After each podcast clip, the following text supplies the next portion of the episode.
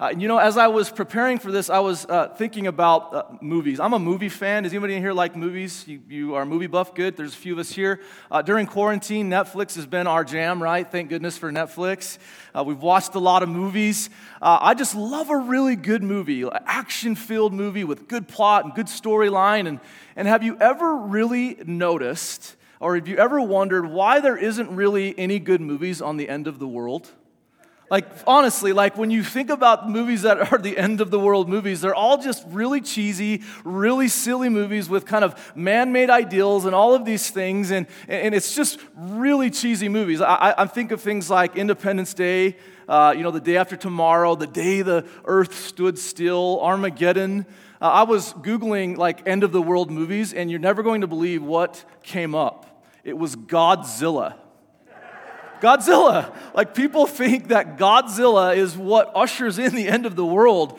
And if you are someone in here who likes Godzilla, we will pray for you. We'll be praying for you.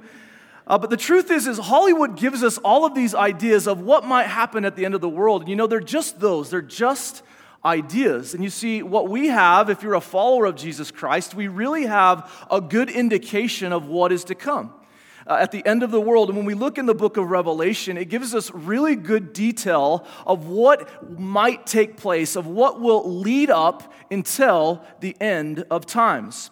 And it isn't uh, like many of the um, Hollywood movie scenes on the end of the world where there's a hero and there's mass chaos. Really, what it is, is there's going to be a final judgment and a final defeat of all sin and all evil, and we are going to see Jesus victorious over all of those things. And so today, what we're going to do is we're going to get a little glimpse into what is going to take place. You see, the Bible says uh, all throughout the book of Revelation, John gets a glimpse into heaven. You know, there's a door that opens here and a window that opens here, and, and we really aren't going to see uh, the full picture of heaven until Revelation chapter 19. But what we're going to see today uh, is we're going to see some of the things that are going to take place in the end of days. So I would say, buckle up and let's pray. God, I ask that your words would be alive today, that as we dig into your scripture, that we would push aside our ideals, our thoughts, maybe some of the preconceived notions that we've had, or some of the things that we hold on to, the belief systems. And God, that we would just see you in scripture that we would see Jesus elevated. And as we see uh, what's going to happen, that we wouldn't be afraid, but God, instead, it would point us to a relationship with Jesus. And we, we love you, and we ask again that you would open up your, your word to our hearts and our minds. In the name of Jesus, we pray. Amen. So today we're going to be uh, hanging out in uh, really kind of three chapters, Genesis, or uh, sorry, Revelation chapter six through eight. So if you have your Bibles or your Bible app, you can turn there.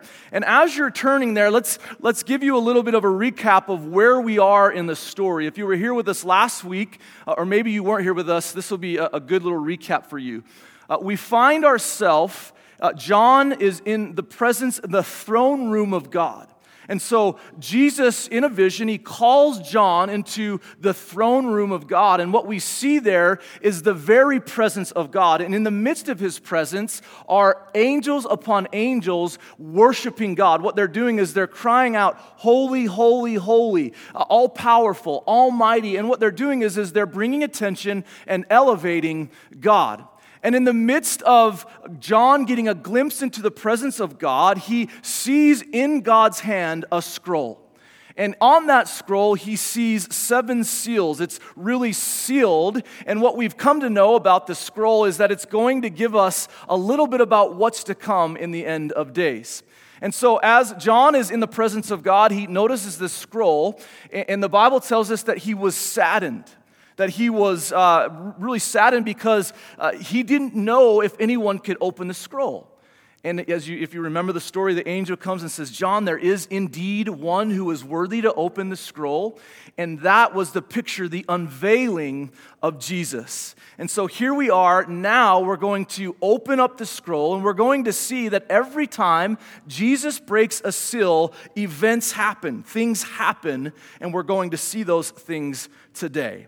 And so here we are, and we're going to uh, start with this. And, and, and let's preface this with I hope that this isn't uh, us looking at Scripture and, and trying to predict, you know, the end of the world. There have been many people who have uh, said that this is going to be the day and the time, and, and, and we're still here, right? So don't come in, hopefully, with uh, these ideas or thoughts. We're not going to predict the end of the world. We're not going to uh, give, you know, information or see. You know, the Bible says, Jesus very clearly says that no man knows the time nor the hour. But what we want to do is we want to, to allow this, to allow the events in Revelation 6 through chapter 8 really uh, challenge us to live as a people of faith in the midst of a, a crazy, difficult world.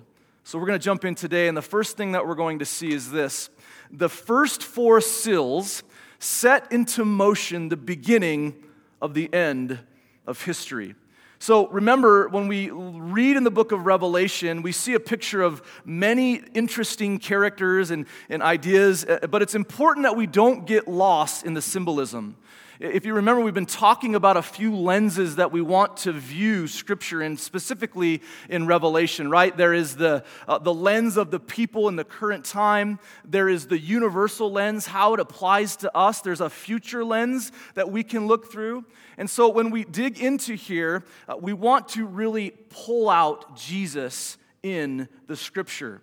And so, with that in mind, in Revelation chapter 6, we see these four different beings, these four horsemen, and they're riders that come in. And as they come in, they bring something with them. And really, the, the things that they bring in, the forces that they bring in, are viewed as righteous judgments of God. It's the righteous judgment of God. And so we're going to read in Revelation uh, chapter 6, verse 1 and 2. We're going to see the first horseman. And it says this John says, As I watched, the Lamb broke the first of the seven seals on the scroll. Then I heard one of the four living beings say with a voice like thunder, Come. I looked up and saw a white horse standing there. Its rider carried a bow, and a crown was placed on his head. And he rode out to win many battles and gain the victory. And so, what we see here in the very first picture uh, is this, this rider on a, a white horse who's carrying a bow and, and he's focused on conquest. He's focused on power. And again, this first rider, among all of the riders, this area in Scripture, specifically in Revelation chapter 6, is open for a lot of interpretation. There are a lot of people who have different ideals specifically on what these represent and what they mean because of the symbolism. Uh, some would say that this white horse, this, the first rider, is uh, depicted as Christ because it's white, and white is a picture of authority, and there's power and there's conquest. Uh, but many scholars would say that this is kind of a picture of, of an antichrist. So it's something that's the illusion of power, the illusion of control, the illusion of conquest. And so at first glance, when we see this, we think, okay, what's going to happen? Well, really, it gives us this picture of what's going to happen in the next three to come. So, if you think of military and power and conquest and war and all of these things, we're going to see the highlight of the illusion of control. And so, as when we read on, and we, challenge you to read, we're not going to read every verse through chapter 6 through 8. Uh, we've encouraged everyone to read along with us, uh, so we hope that you're doing that. But what we'll see in, in verses 3 and 4, we're going to see a second seal that's opened. And as that seal is opened, it's a rider on a red horse. And so this rider is coming in, and he's given, uh, the Bible says, a, a, a, sword. And so he's coming in with power, and basically it's taking away peace. And so the picture of this is that of civil war. And so, if you would remember, uh, as we look at it from the first century lens, those who would be reading this, who John was writing to, they experienced in one year, after death, uh, 68 uh, to 69, there were four different emperors who took conquest. And the result of that was bloodshed and anarchy and war and death. And so, what we're seeing is in military and in power, the illusion of control, we're seeing the destruction that comes with it. In verses 5 and 6, the third seal is opened, and we see a black horse. And what this black horse or the black rider has is a scale in his hands. And the scale represents a great famine that's going to come. It talks about uh, some of the things that are vital will be scarce, and some of the things that aren't really necessary, things like oil and wine, are going to be plentiful. So, in one, uh, one hand, you have the, the things that are important, like bread and things that you need to eat, those are scarce. Scarce and it, the prices are elevated. And so there's going to be the idea of great famine and desperation and need. I mean, I, I think about this in, with the whole COVID thing. You remember early on when you could go into the, the, the uh, grocery store and you could get everything you wanted, but you couldn't get toilet paper, right? Like, there are going to be things that are available, but they're not going to be necessary. And the things that are going to be needed are going to be gone they're going to be scarce. And so the picture, the symbolism that we have is there's going to be great famine and great need. And so we have war and military and famine and need. And then the, the last horse that we see uh, is the, the horse in verse 7 and 8. Uh, the four seal is open, and a pale horse, a green pale horse, comes in. And what happens, his rider is death. And he, the Bible says that the, the kill, he'll kill with his sword, with famine, with plague, and wild beasts. It says that one fourth of the earth is killed. Now, again, we don't need to dig really deeply into all of the, the, the, symbolism and all of those things. What we need to do is to get a picture of what's being communicated here. And the imagery that's being communicated is to grab our attention. And the way it grabs our attention, it says that there is going to be a lot of death. a lot of serious war and death and, and famine. It's going to be very difficult. Now, when I think about this in what's happening in our world, we have a lot of this going on now, don't we? I mean, we have a lot of things when we think of war. War is happening today. There's civil wars that are happening in the world. You know, when we think of famine and need, there are places where people are in desperate need. There are so many things that are going on. And, and when you think, well, is this God's judgment? Is, is this God's time? Is the time near? Well, I would say emphatically, yes. Yes, we are in those times. And so the question is, is what do we do with this information? Are we afraid or are we prepared? Jesus, uh, you know, when we think about these things, I mean, that's really heavy, but Jesus taught about some of these things when he was walking the earth. And, and he said this in Luke chapter 21.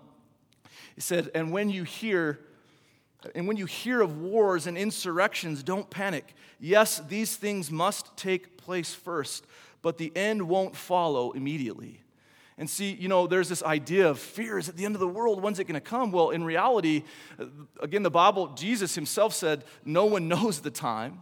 And so, what are we doing in the midst of all of the difficult situations to prepare ourselves for what is to come? We're going to see these things. Jesus said we're going to see war and civil war and famine and death. And, and this is the, the, the, the universal lens that we live in. We see some of these things, but it's not the end. And so, the picture, what we get here in the first four seals and the symbolism of the, the horseman is a great uh, picture of God's righteous judgment. And in reality, we see a little bit of our human activity, right? If we think about it from the very beginning in Genesis, when God created everything, He created it perfectly, didn't He? In Genesis 1 and 2. He created all things perfect, and when He did that, He gave that perfection over to man right? And when we did that, he said, You can do anything you want. You can govern the land. Everything's perfect. No sin, no destruction, no shame, nothing. But please do not eat of this one thing. And what, what did we do? We decided to go against God's way and we did our own thing. And because of that, the result of that is sin.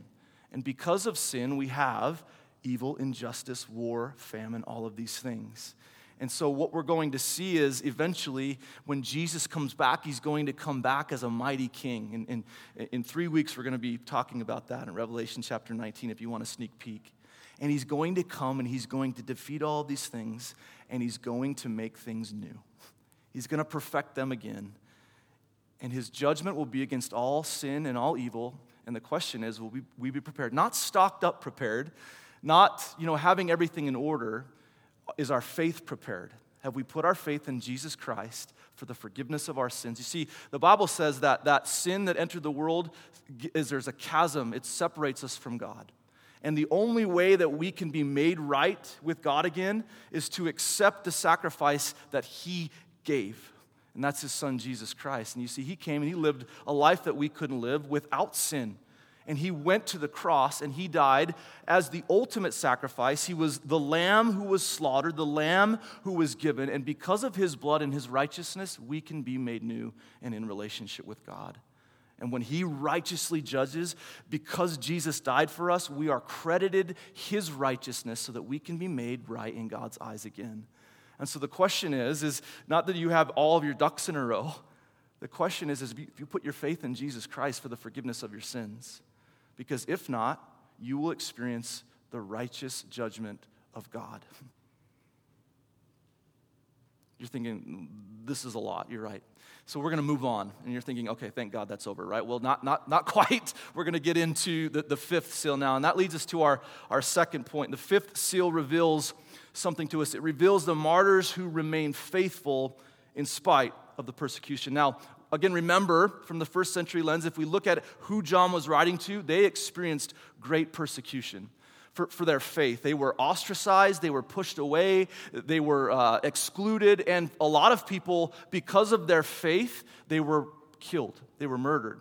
And you see, what, what we see here is uh, these were called martyrs.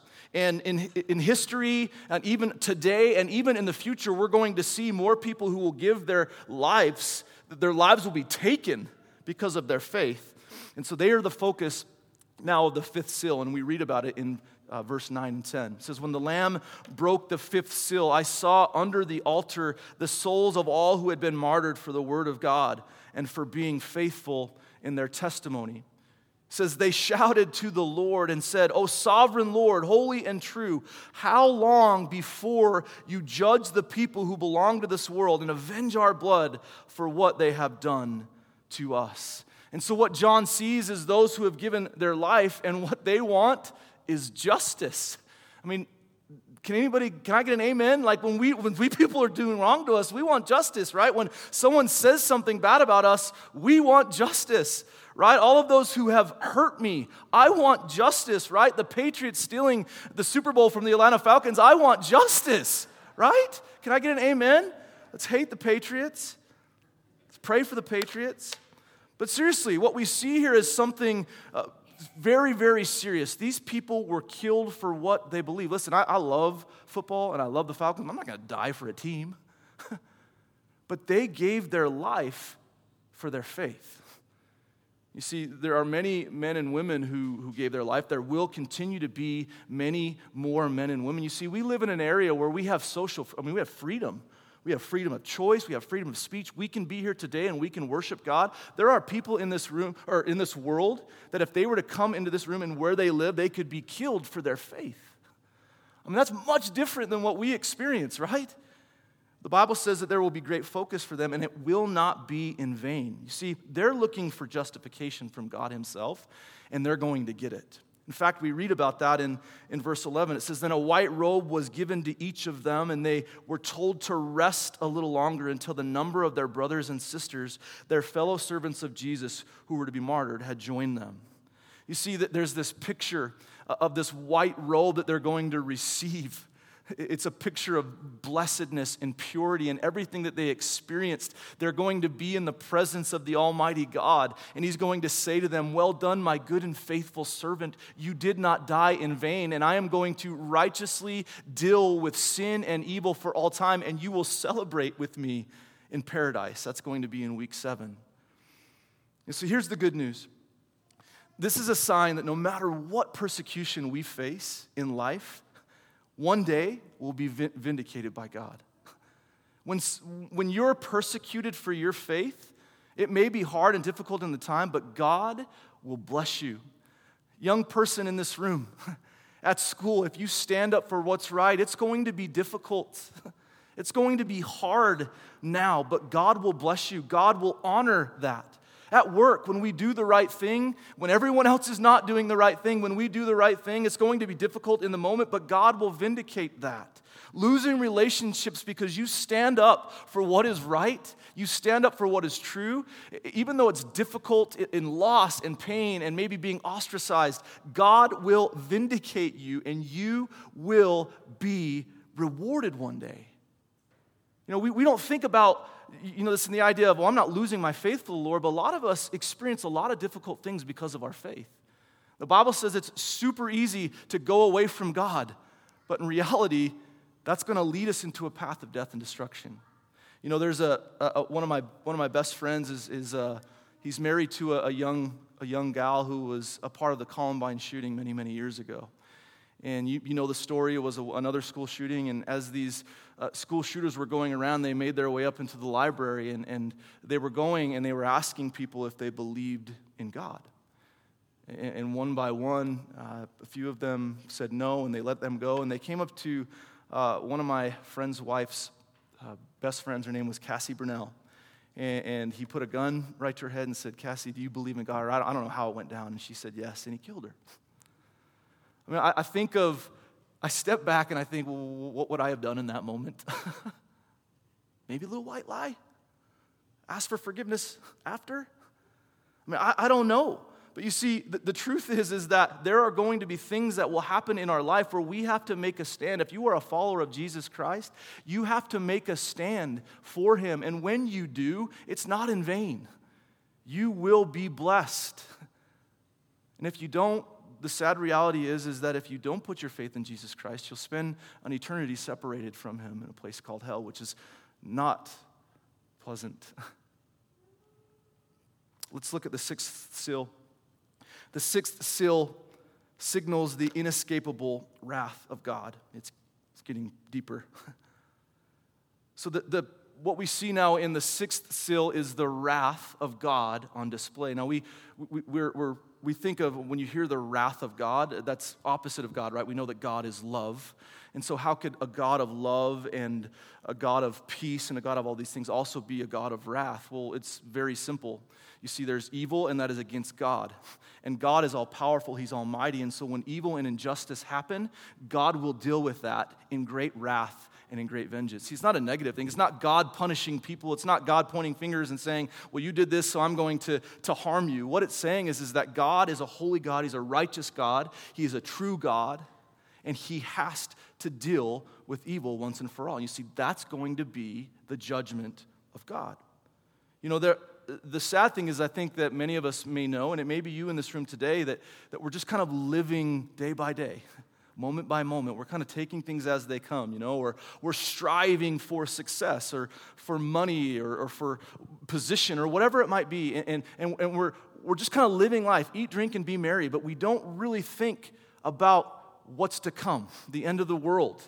You know, and when we read about it, there is going to be a great day of reckoning. In fact, it's called the, the day of the Lord, and, and we read about it all throughout the Old Testament. You know, God, or there are prophets who talk about it, this day of the Lord that's going to come, where God is going to have to deal with injustice, with sin, and with difficulty.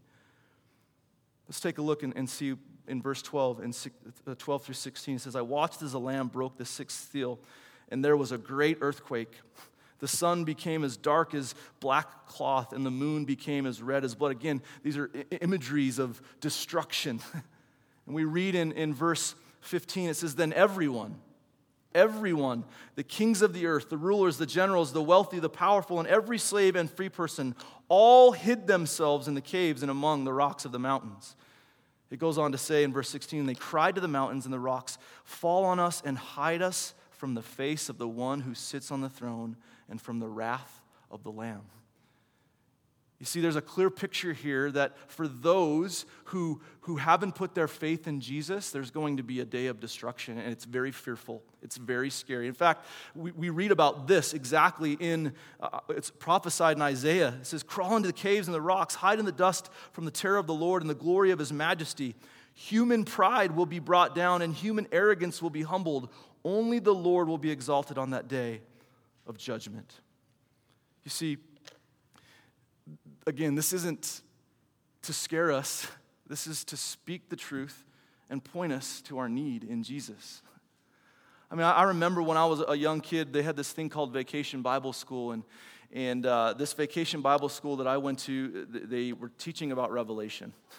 Now, you're thinking, like I'm thinking, why would you teach a 10 year old about the end of the world? I have no, no idea. But they did, and it scarred me for life. Literally, it's, I was scared. I think I, I, I accepted Jesus Christ like every day for a two year, like a two year period. Like I asked him in my heart, I just want to make sure, so I did it again. I just wanted to continue to do this. Like, and uh, you know, we lived, I lived in Roy, and I lived kind of right by the train tracks. You know, as you read, like in, when you read in chapter 8, it talks about trumpets and earthquakes and all of these things. And this train used to come by, and I'd hear the, the horns, and I'd feel the house shaking, and I thought it was the end of the world, like every time a train came by. And my mom had to tell me, like, this isn't the end of the world, you know? Like, and even today when I see a train, I'm like, oh my gosh, is he, is he coming? Like, what's going on? But you see, again, this, this isn't for us to be afraid or fearful. This is for us to understand that, that God, being loving and caring, has to deal with evil. And, and the decision that, that we made as people, when God gave us everything perfected, and when we decide to go against God's plan and we, invo- we entered, in, entered sin, that was a decision we made. And you see, even in the midst of that, God could have righteously dealt and judged people right then and there for all time. But God loved us so much that even in Genesis chapter 3, immediately after Adam and Eve sinned, immediately after they went against God's way, what did He do? He made a way for them to be renewed and restored through Son Jesus Christ. God loved us so much that even in the midst of us going our own way, He had a plan for us to be restored. And you see, what that should do is that should say, Man, God, you love me so much that you're doing, willing to do whatever it takes to get my attention. And my hope is, is that you, your attention would be gotten. Because listen, there it will be a time when God will come after us, and that, that leads uh, the end.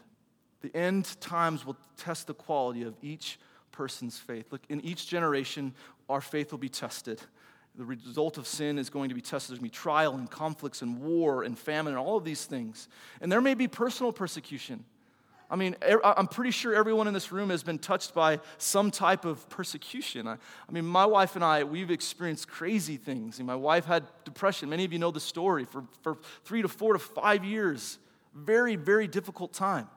Thinking, God, where are you in the midst of this? Well, that's the result of sin, not God. You know, I, I think of uh, uh, my little brother passed away almost two years ago from a heroin overdose, a drug addiction. That's the result of sin. You see, those are, those are things that, that, that have come into this world because of sin. And one day, God is going to remove the results of that sin and He's going to make new a new heaven, a new earth. It's going to be exactly what it was supposed to be. And the only way we can experience that is if we have put our faith in Jesus Christ. Listen to this in, in Revelation 6:17. It says, The great day of their wrath has come, and who is able to survive? Who will be able to survive God's wrath? We read about it in verse 9 and chapter 7, 9 and 10. After I saw this, I saw a vast crowd, too great to count, from every nation and tribe and people and language, standing in front of the throne before the Lamb. They were clothed in white robes and held palm branches in their hands. And it says, And they were shouting with a great war, roar. Listen, salvation comes from our God who sits on the throne and from the Lamb. Nothing that we will ever do will be enough. It's all about what Jesus did. And the only way that we can be made right in His eyes, the only way that we can be saved, is by putting our faith in Jesus Christ. We read in, in verse 14 These are the ones who died in the great tribulation. They have washed their robes in the blood of the Lamb and made them white. You see, we're stained with sin. And when we experience the precious blood of Christ that was shed for us, we are made new. And one day we'll be in the presence of God for eternity. The question is, is what, what will you do? Will you accept the salvation that comes from Jesus and Jesus alone? Or will you decide to go your own way, which is the epitome of sin? So what do we take away? Last, last thing, Luke 21, 36. This is Jesus again speaking. He says, keep alert at all times. We should be aware of what's going on in our life, in our world, in all things. It says, and pray, connect with God that you might be strong enough to escape these coming horrors. It's going to be difficult, it's already difficult. It says, and, and stand before the Son of Man. I mean, here's the truth our faith will be tested here, but one day, and we're going to read about this in Revelation 20, the truth is this is that God will judge all of those who haven't put their faith in Jesus Christ. And he's going to open up what the Bible says is called the Lamb's Book of Life. And if you have put your faith in Jesus Christ, you're going to spend eternity in the presence of God. And if you do not, the Bible says that your name will not be in that book and you will be separated from God for eternity. What you do today with the decision on if you will live for God or live on your own way determines what will happen with your eternity. And my hope is that we could share with you that God loves you so much that he would do anything to be in relationship with you both now that will impact your eternity. And that's because of his son, Jesus Christ, the Lamb of God. Let's pray. God, thank you for your word. It's challenging, it's hard. God, I, I thank you that we're a church that digs into your word and that uh, stands firm in its truth. That we don't bring our own ideals and thoughts, but we speak what your, what your word speaks to us. This gives us a great picture, God, of difficulty and trial and, and persecution and horror and war and calamity. But God, the ultimate picture that we get is that you love us so much that you would give your son for us to overcome the persecution that we face today.